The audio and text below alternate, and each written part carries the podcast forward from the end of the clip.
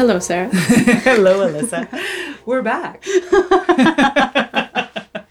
How are you doing since the last time we talked? I'm doing well, and you? I'm doing pretty good. Wonderfully. Wonderfully? Are you doing wonderfully? Mm-hmm. I think am I just doing answered that for you. How to be awkward, all in five seconds or less. It's always a good intro. Mm-hmm. We're here at Sarah's space once again. yes, welcome to Sarah's Space. Thank you for having us, Sarah. Well, you're very welcome. You are totally instrumental in being here, so. Thank you so much. Oh, absolutely. I'm so happy to be here.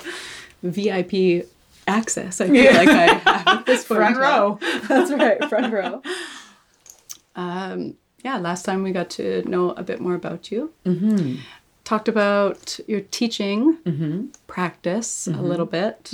Dare I use that word? I know, I was just going to smile at that one. Well, I am smiling at that one. Your teaching experience. Yes, that was more my experience, I would say. Um, and so a bit of my experience of your your teaching as Which well. was lovely to hear, so thank you for sharing. Well, thank you. I'm so grateful that, to have you have had you as a teacher. So, uh, Thank you. yeah, I'll take whatever opportunity I can get to let you know. Um, I think I turned out pretty good. I, like to, I like to take full credit, yes. I say that to my parents whenever I can, Right. whenever they're doubting it, right in that moment. I think I turned Yeah. out pretty good. yeah. Um, and we were talking a bit about um, ways. Mm, I won't. I was going to say ways to hold space, but that's that's quite a. I think that word's going to come up a lot, and it's going to come up in these wonderful little unintended fashions. So, yes, ways to hold space, yes. ways to hold space uh, for people to be themselves. Yes. And um, why is that important when you're learning about dance? Oh my goodness. Oh, for I think every single reason built into the very act of learning. And now, I'm sorry. Let's preface this by: Do you want me to answer that in the terms of general dance, or specifically ballet, or also encompassing contemporary? Because I also teach that as well. What What would you like me to answer? Because I'm more than willing to cover what you ask. I thank you. I do VIP access. I I do really think it's important to talk about it in terms of ballet because I um I'm astounded so many other narratives of people's ballet training are very different to my experience of my ballet training with you. Right. And so I think there's something quite specific there Okay. um, because of the culture of ballet. Yes. Yeah. Do you want to speak to that a little bit? Yes, I do. I will risk probably offending uh, someone somewhere, no doubt, because ballet is a very sanctified art form. It is uh, highly thought of, sought after, created in an elite. Uh, what did my dad used to call it? Uh, oh, green, uh, not a greenhouse, hothouse. He said hothouse flowers, uh, which oftentimes is how it appears. It is also Uh, archaic really. It's it's becoming almost an ancient art form. The actual integrity of its beginnings is being ever so slightly lost a little bit more each year.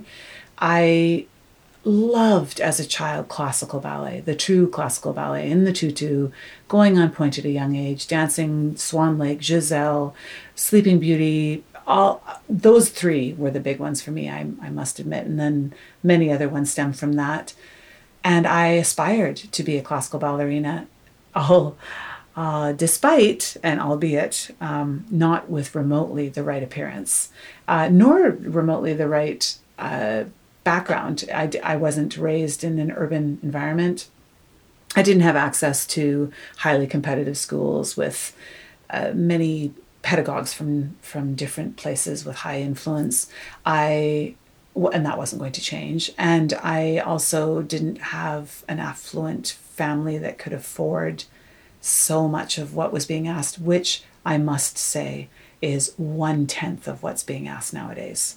One tenth. I mean, the fees and such, which seemed astronomical to my family and myself because I started paying as much as I possibly because I was working at 14. I started paying as much as I could at 14, hmm. and it seemed like a lot. But now I look at it and I think it's a pittance in comparison. All of that to say that it's becoming this this unattainable again, and it and it it classically technically speaking it is an extremely exacting taxing art form it asks a great deal of completely unnatural things of the body and unless your body comes out of the womb in a particular way with a particular list of prerequisites so to speak uh, which i will also put in brackets there are quite often going to lead to ill health um, injury, uh, early wearing. It's interesting. A lot of the things that are desirous as far as the aesthetic of ballet goes are not healthy for the body as an athlete. Hmm. So that's a little interesting sidebar. But all that to say, I didn't have the right body type whatsoever. Uh, muscularity at that time was an anathema to anyone in the dance world.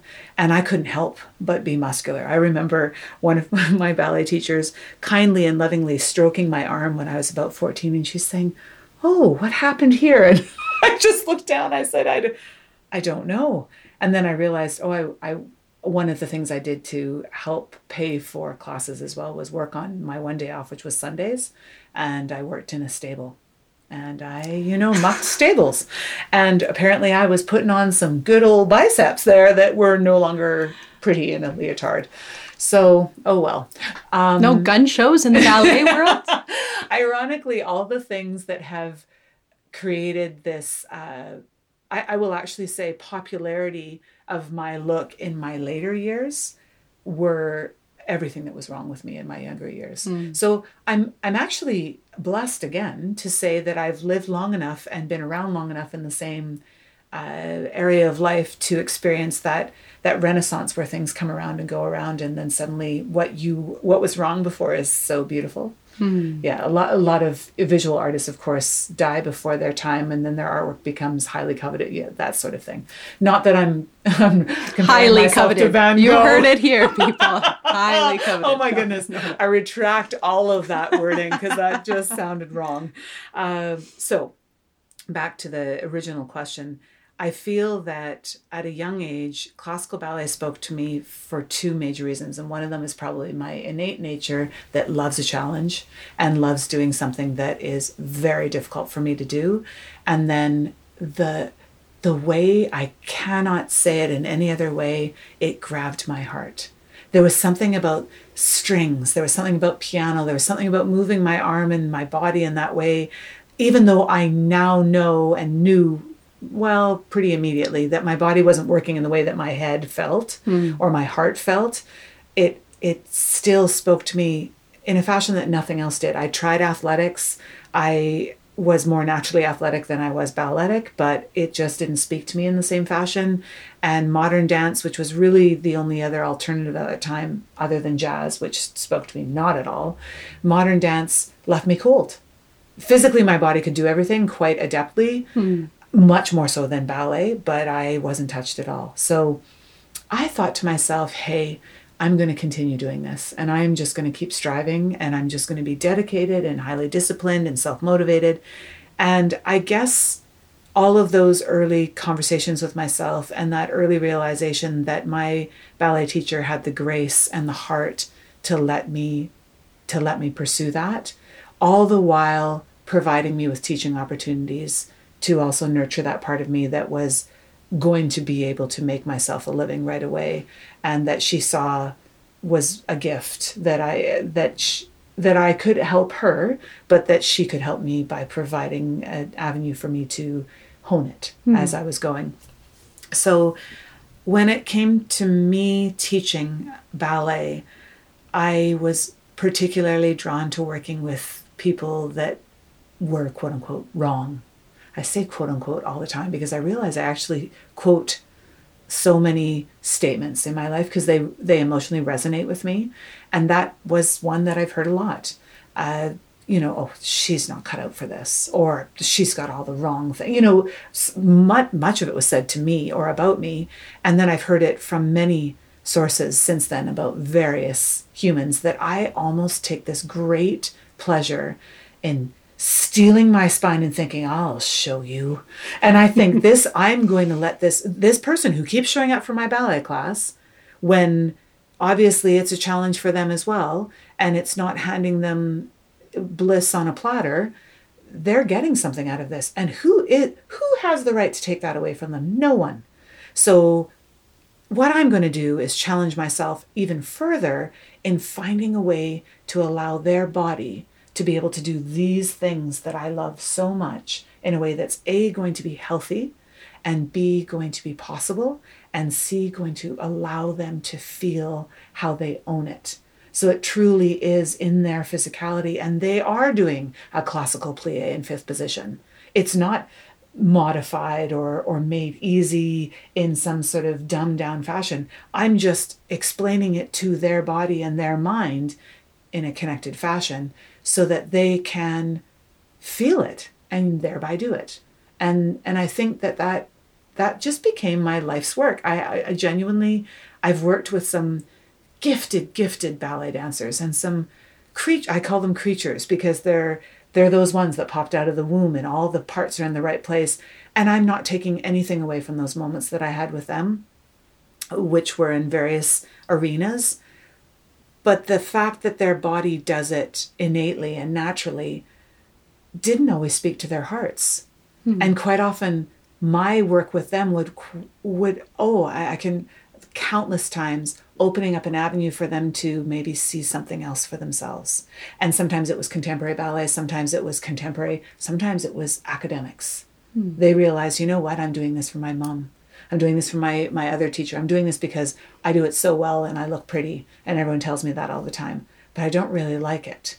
So I think that I just decided at a young age well, it's ballet that I'm basically teaching, but I'm going to be teaching people how ballet can be, I guess, almost like a doorway to an aspect of themselves that they a didn't know existed, or that they already knew existed, but that I will flesh it out more, or that it's something that perhaps they have put far away, like we do with things that frighten us or make us feel uncomfortable or make us feel strange, and in and becoming friends with it they become more empowered and more loving towards themselves. So I think from a young age on, I saw it as a psychological exercise without ever putting it into those words. Mm. Because you're standing in a leotard and tights in classical ballet class. So those are pink tights and a leotard that cuts you off at mid hip.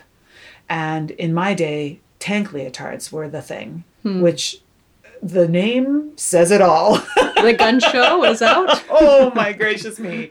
And the cut of them was so hideously unflattering. Scoop neck, scoop back, never went low. None of the beautiful garments that have been since that day invented by ballet dancers. You see most of the beautiful leotards out there, they've all been invented by ballet dancers, and many of them those creatures, but nonetheless they know this looks beautiful. This makes me feel beautiful. I'm going to be standing in this skimpy little thing for 8 hours. I want to feel nice. I want to feel like I'm more than just a tank in the corner, you know, muscling through these moves. And that and the fluorescent tube lighting that is usually in every single studio, mm-hmm. everywhere I've taught in the world, except for one class that I was so happy to take. Oh, sorry, that's not true.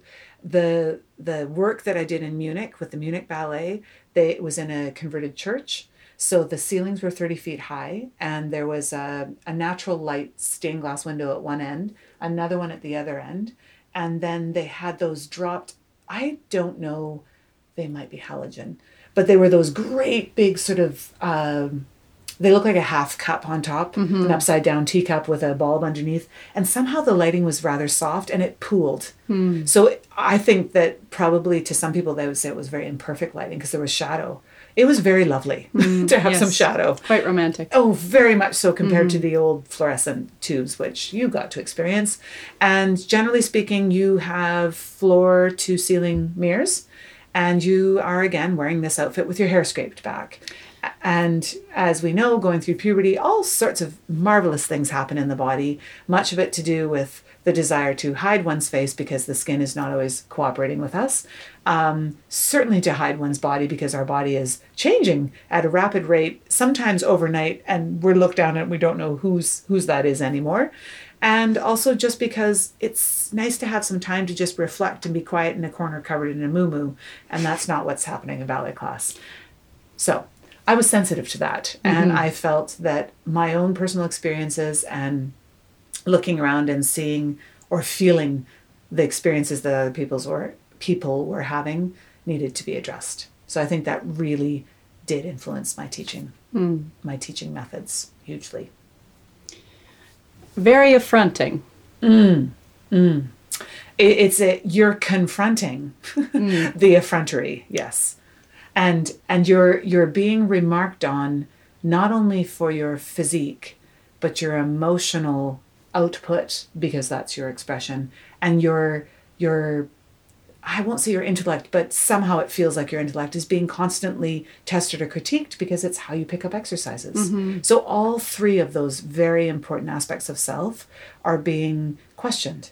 And if it's not dealt with in a sensitive, loving manner, yeah, it's it, it is it's affronting. It's it's damaging, basically, in my opinion. And I have always felt like that needed to be changed. In so one thing I've noticed uh, in comparing my ballet training experience with other people's, uh, n- now that I work in the professional world, Yeah. is uh, just the amount of education around anatomy that we received Ah, as students. wonderful. There- Forgot about that. Really? well, I just wasn't thinking. I I wasn't thinking about it as a separate entity. I guess that's what I mean to say. there are body parts I've heard other people describe to me that I know don't exist. that they funny. learned from their ballet teachers. Oh my goodness, that's which funny. is a, a lovely visualization, Mm-hmm. maybe technique in order to understand certain things. Um, but I'm thinking about you talking about teaching people how to do certain moves, Mm-hmm. That weren't particularly made Mm-hmm. on bodies like theirs Right. and how do you teach how do you how, how do you teach something that was built off esthetics or for esthetics That's, for- a, that's an excellent point. That's an excellent point. I did. I thank you for bringing that up because I that does heavily influence my teaching as well. Uh, anatomically, I think that it is imperative that we know as much as we possibly can about our instrument, our vessel of of all of our emotions, our beautiful. Uh, I'll call it a, a shell because it's just the outer skin and the bones, because what our essence is what's filling that.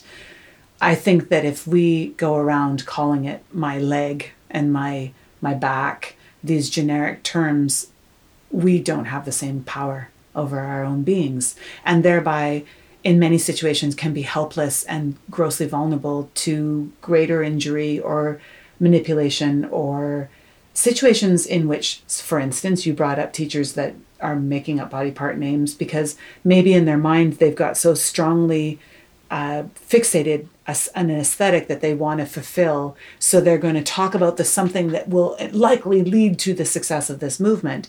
When I feel that it is far better an approach to explain to a student with a lot of visuals. I use a lot of visuals. And sometimes I, I create metaphors that are do you remember the cave?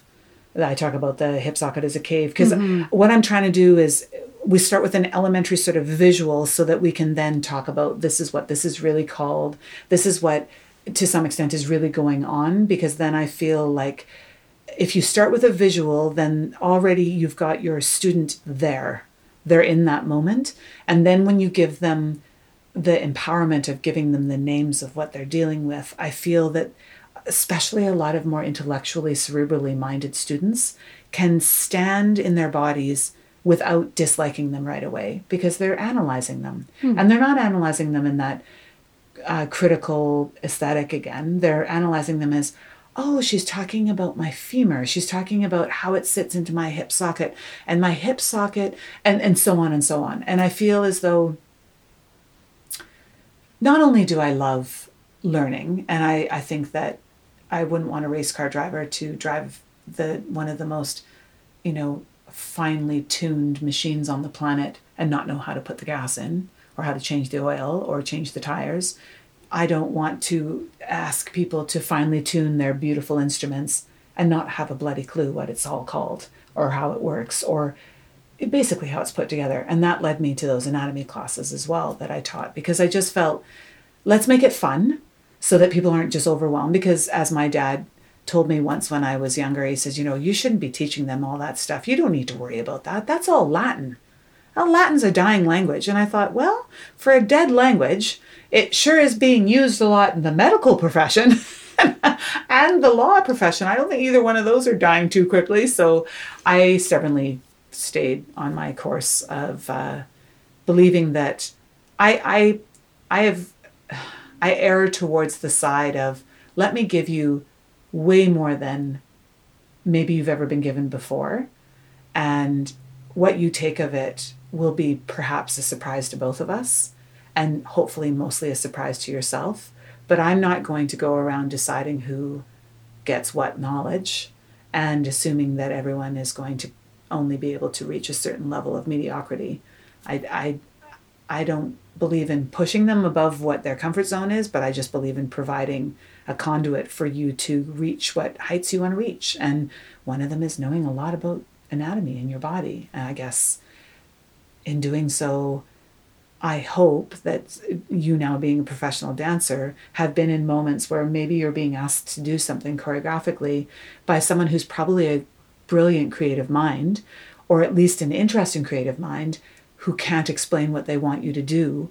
And you're able to manifest that in an intellectual way, knowing what your body parts can do, and you give them something, they say, Yes! And you know fully that that is not what they originally asked for, but you made it work on your body in a fashion that they love it.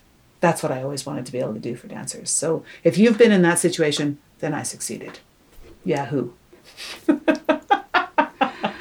Should we call up my employer? Especially when they've asked for something maybe I couldn't do. And so I gave them something that I could do, but was even better. Right. Excellent. Excellent. Nice way of looking at it. because a lot of the time, when people ask for something, we're going back to that word, the aesthetic again, they see in their mind this thing that's always quite spectacular. But truly, when one looks at it, it has limitations. And I don't mean just that only certain body types on the planet can do that. It has limitations. Mm-hmm. It doesn't have the same thought and caring and an approach that another, like you just said, more beautiful, interesting approach does. Mm-hmm. Again, I don't want to take anything away from those bodies that are created just by fluke Uh, all the cells come together in such a fashion. But I think that it's there's a really wonderful there's a wonderful beauty, intelligence, and overall authenticity that comes from having to work to find that aesthetic on you personally. Mm-hmm. And I think that that creates really individual dancers that have something that can't be copied, which I love so, so much. Because I think that in in being that for yourself, it allows for a greater doorway for you to express in that fashion, which of course makes you an artist and makes it. This is Alyssa Hansen dancing. This isn't Dudu and Fifi. Oh, there, there come those names again that I always used to say. I still use them. Fifi. Dudu and Fifi. I know they're my go-to when I when The I'm best ballet dancers in town. when I'm seeking names and not ever wanting to use actual students' names. Yes. hmm I'm just going to end it right there.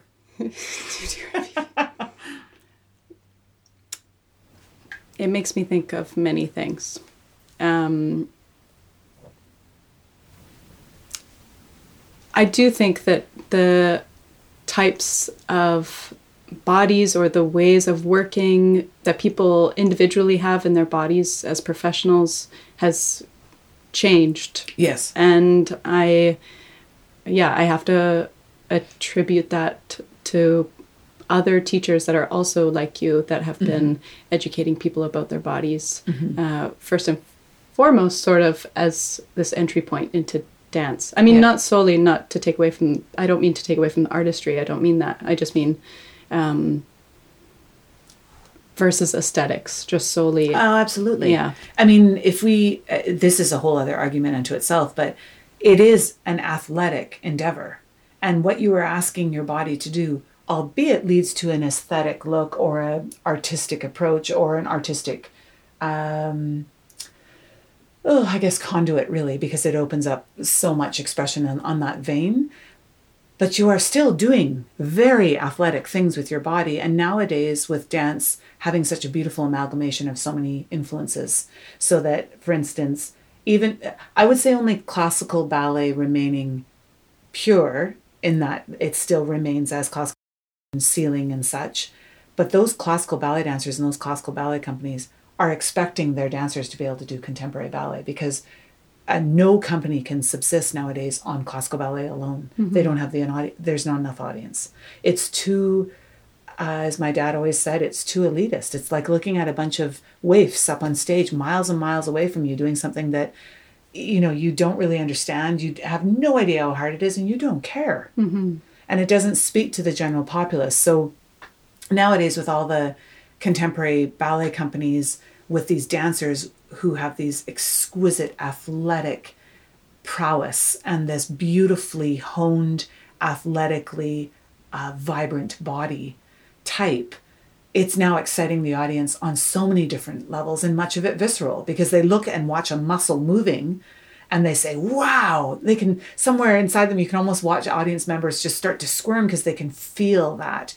Even if they still don't understand all that went in to make that particular position or that movement or that that segment of movements i feel that it is it is important that teachers address the fact that they are not creating dancers to look like everyone else. They're trying to create dancers to look like themselves.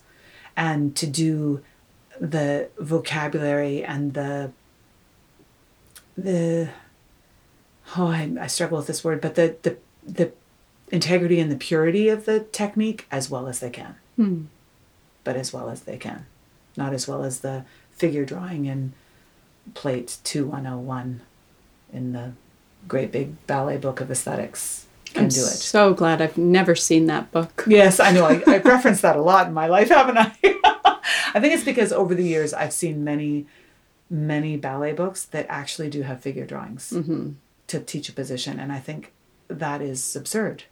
And then when they show people doing the position, they'll show an unbelievably naturally physically gifted professional dancer doing the position. So you're looking at it as a 14 year old saying, well, pff, might as well just, you know, I'm hanging out my pointe shoes now. Or else they'll show a 10 year old hmm. that came hmm. out of the womb again with one of those creature bodies that does it unthinkingly, unknowingly, and literally as being asked but they haven't yet gone through puberty. They haven't yet found how they feel about things. There's just so many other things in question there. So, yeah, I bear umbrage at that particular approach.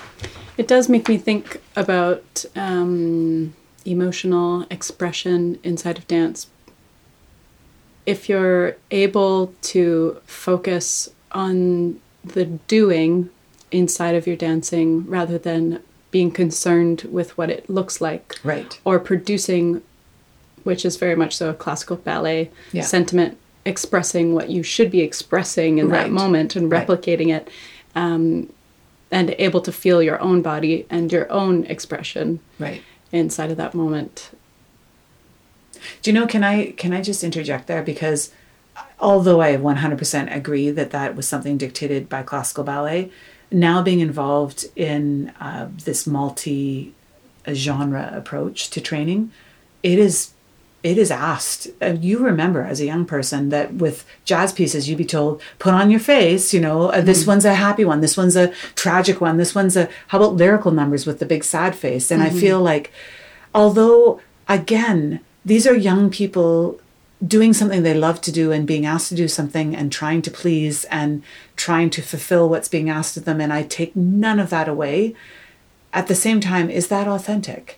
What are they actually feeling in that moment? How much of that do they own? How much of that do they take away? How much of that is their body doing that movement? And how much of it is what they learned for the last three months to do for that small three minute time period. So, because I dance training feels like it's changing in a lot of ways. The world feels like it's changing in a lot of ways. But yeah, in dance training, there's so much pleasing, achieving, trying to achieve some sort of excellence or yeah. please the authority figure that's yeah. in front of you. Um, How do I feel about that? Well, what what does someone do if they don't have someone in their life that's um, educating them in a certain way? Right. Or how do you get out of that mindset? Mindset. Right. It's a very hard question. It is a it is a hard question, and and it's one that I I actually am confronted with a lot, and I always say that I like to err on the side of caution. That every person in a in a teaching position and in a in a pedagogical position, in a guide position, has great intentions. And I know the road to hell is paved with good intentions, but their intentions are to educate. Their intentions are to pass on uh, either the gift or the lessons or the the things that they hold dear to their heart and to their mind and to their own education. I feel that I want to believe that everyone goes in with that desire and that unfortunately along the way a lot of it becomes regurgitation. A lot of it becomes repeating mistakes. So if 30 years ago people were taught to do it this way because this way is right with no question well then if the teacher 30 years the young student becomes the 30 40 year old teacher that many years later and they just repeat that mistake for a whole other young group of people that's how i feel. I have seen time and again mistakes repeated in those moments when I'm being asked the question, well, how do we deal with that? Or how do we deal with it when we're in a, uh, a situation being asked to do warm ups that we know compromise our physical health? I always say respect is key. It is absolutely paramount and key because the the field of the arts I find does attract a lot of people with a great deal of sensitivity, vulnerability, and insecurity. And that a lot of people in positions of power aren't there because they feel filled with this incredible sense of empowering self-confidence. They're there because they've learned and they've they've educated themselves or they've they've acquired education or they've had a professional career and now they're going to pass it on and become t- doesn't mean that those insecurities are gone and i feel like um, when i'm talking with young people oftentimes they are simply asking the question well how do we do this so that we're not hurting ourselves but that we don't hurt anyone's feelings or that we don't um, offend somebody or you know, get in trouble. That's another one I hear a lot. I say, well, if at all possible, if it is that type of teacher student relationship where you can ask a question and it not be perceived as a challenge, then ask a question that says, um, I, I think I understand what you're asking of me. I was wondering if you could help me achieve it on my body. So that you're inviting them to work. But I say, I, I'm very clear with them. I said, make sure that you read your teachers properly because there are many teachers that would take that as a direct challenge, mm-hmm. basically a defiance. Oh, you, you want to see if I know my stuff, you know, or and, and then there's that that defensive mechanism and that insecurity that comes up and just says, well, do it like I said, mm-hmm. you know, or do it like so and so's doing it, which of course is not teaching, uh, in my opinion. So I, I say that, and then I say, okay, and if that's not possible, if you are greeted with someone who will be offended, then listen, nod your head respectfully, say thank you if that's your training. And many many uh, students I notice nowadays are being trained to say thank you every time they're given a correction. Yeah, I know I lift my eyebrows a bit too because I give a lot of corrections. so I sometimes I feel like saying, okay, it's okay, you don't have to keep saying thank you. Mm. But they, but that's just their manners and their polite, and I'm not going to take that away because it's better that than complete ignoring and mm-hmm. you know mm-hmm. uh, taking things for granted. So in those circumstances, express that that that sense of polite manners and that thank you and show that you are attempting to achieve what is being asked of you. And then I always say to them, keep at the back of your mind and in the depth of your heart that it's your body that you're going to walk out of here with. It's your body that you want to have do this in three months, three years, 30 years, 13 years. It's your body that you have to live with. So if you hurt it in, in an attempt to please someone who may not be able to reach that understanding of how your body isn't able to do what they're asking, then you're the one paying for it. So I, I just, I guess in a sense, I try to give them an intelligent empowerment so that it's not a defiance. It's not a, well, I'll do it my way. It's a way of saying, try to find out if they can help you do it your way.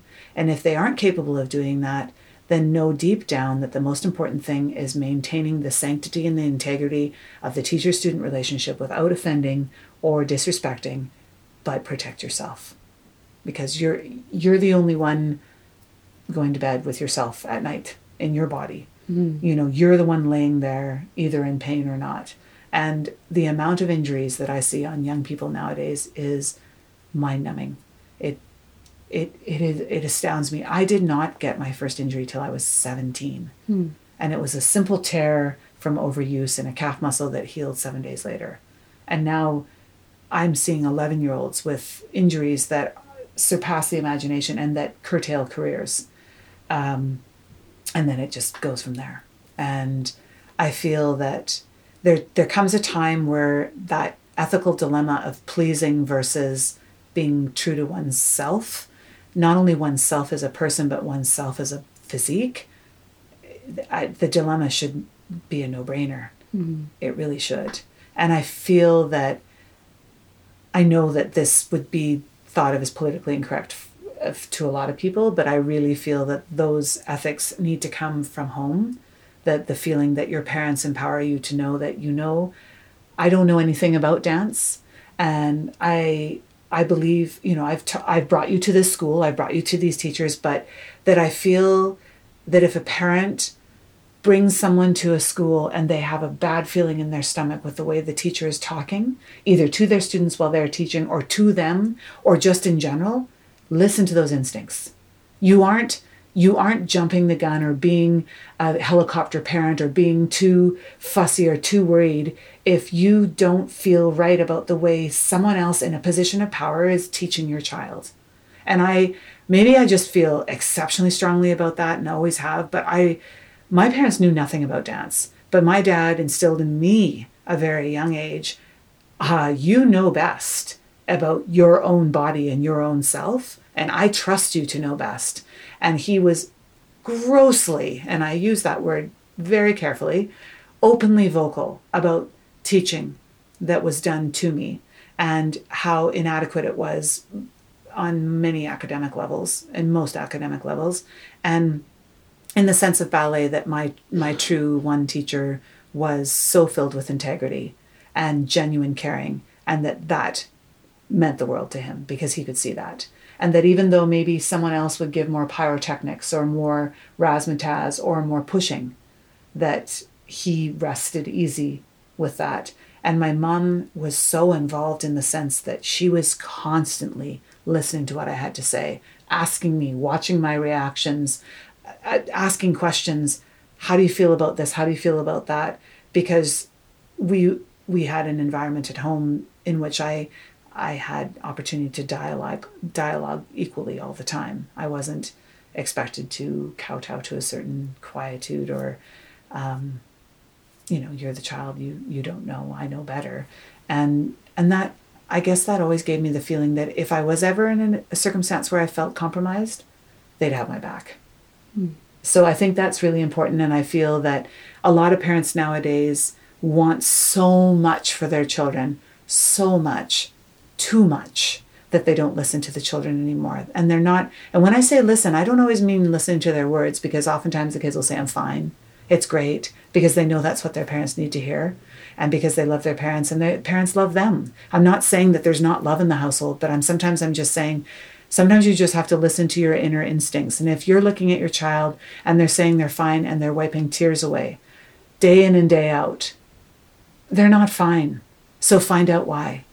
And maybe it's just simply a question of being misunderstood. Maybe it's a question that you found out your child is incredibly sensitive. Maybe you found out your child is going through a great deal in their in their inner being or in their personal life separate of what they're trying to acquire and on the technical front. But you'll never know unless you're involved. And I feel like constantly just trusting the powers that be is just certainly not my way. I, I welcome, I welcome, and you know this because I used to do this when I, when you were younger and I was a younger teacher. I welcome parents to come watch. I welcome parents to, to question me or ask me about why I do things a certain way. And there have been countless times in which parents have, you know, watched from afar or maybe just peeked in now and again and and given me their feedback or their comments one way or the other because I what, I'm not hiding anything and I don't feel like I need to have the door closed to teach their child properly. That, that why would I need the door closed except for the and you know the inevitable environmental overspill from other classes that's the only reason i close the door it's not to try and keep the parents out so does that make sense Mm-hmm. i think i feel like i kind of went off on a tangent there but yes No, no, we've been talking about authority figures Yeah. and and also, you know, this is sort of an a funny era in dance, very much so, you know, the dance moms um, yes sort yes. of thing. And so, yeah, I think there's a a lot of questions around these things. can i also just say one thing and it's somewhat humorous please don't say we if you're not the one in class and you're not the one doing the solo and you're not the one doing your exam and you're not the one putting on the tights please don't say we. Hmm. I am very sensitive to that. As a teacher when i hear a parent and oftentimes it's with the again the best of intentions and the most open hearts and the most loving parents but they'll say we and they are not in the class. And i i the younger children don't notice but the teenagers do. And it bugs them mm-hmm. because they are the ones that are dancing. They are the ones doing the solo. They are the ones in that moment. And i think the the we word somehow takes away their personal empowerment of that experience and also takes away their feeling of ownership of what they're actually feeling in the moment.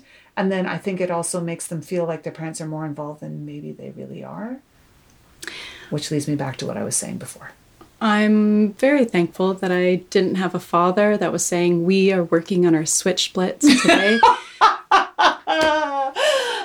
Thank you, Dad. If you listen to this, I'm so grateful for Thank that. Thank you, Mr. Hanson. I too appreciate that you were not talking about how you are working on your switch splits side by side with Alyssa.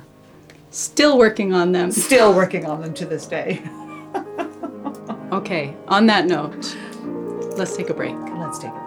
Thank you, Sarah. Thank you, Alyssa.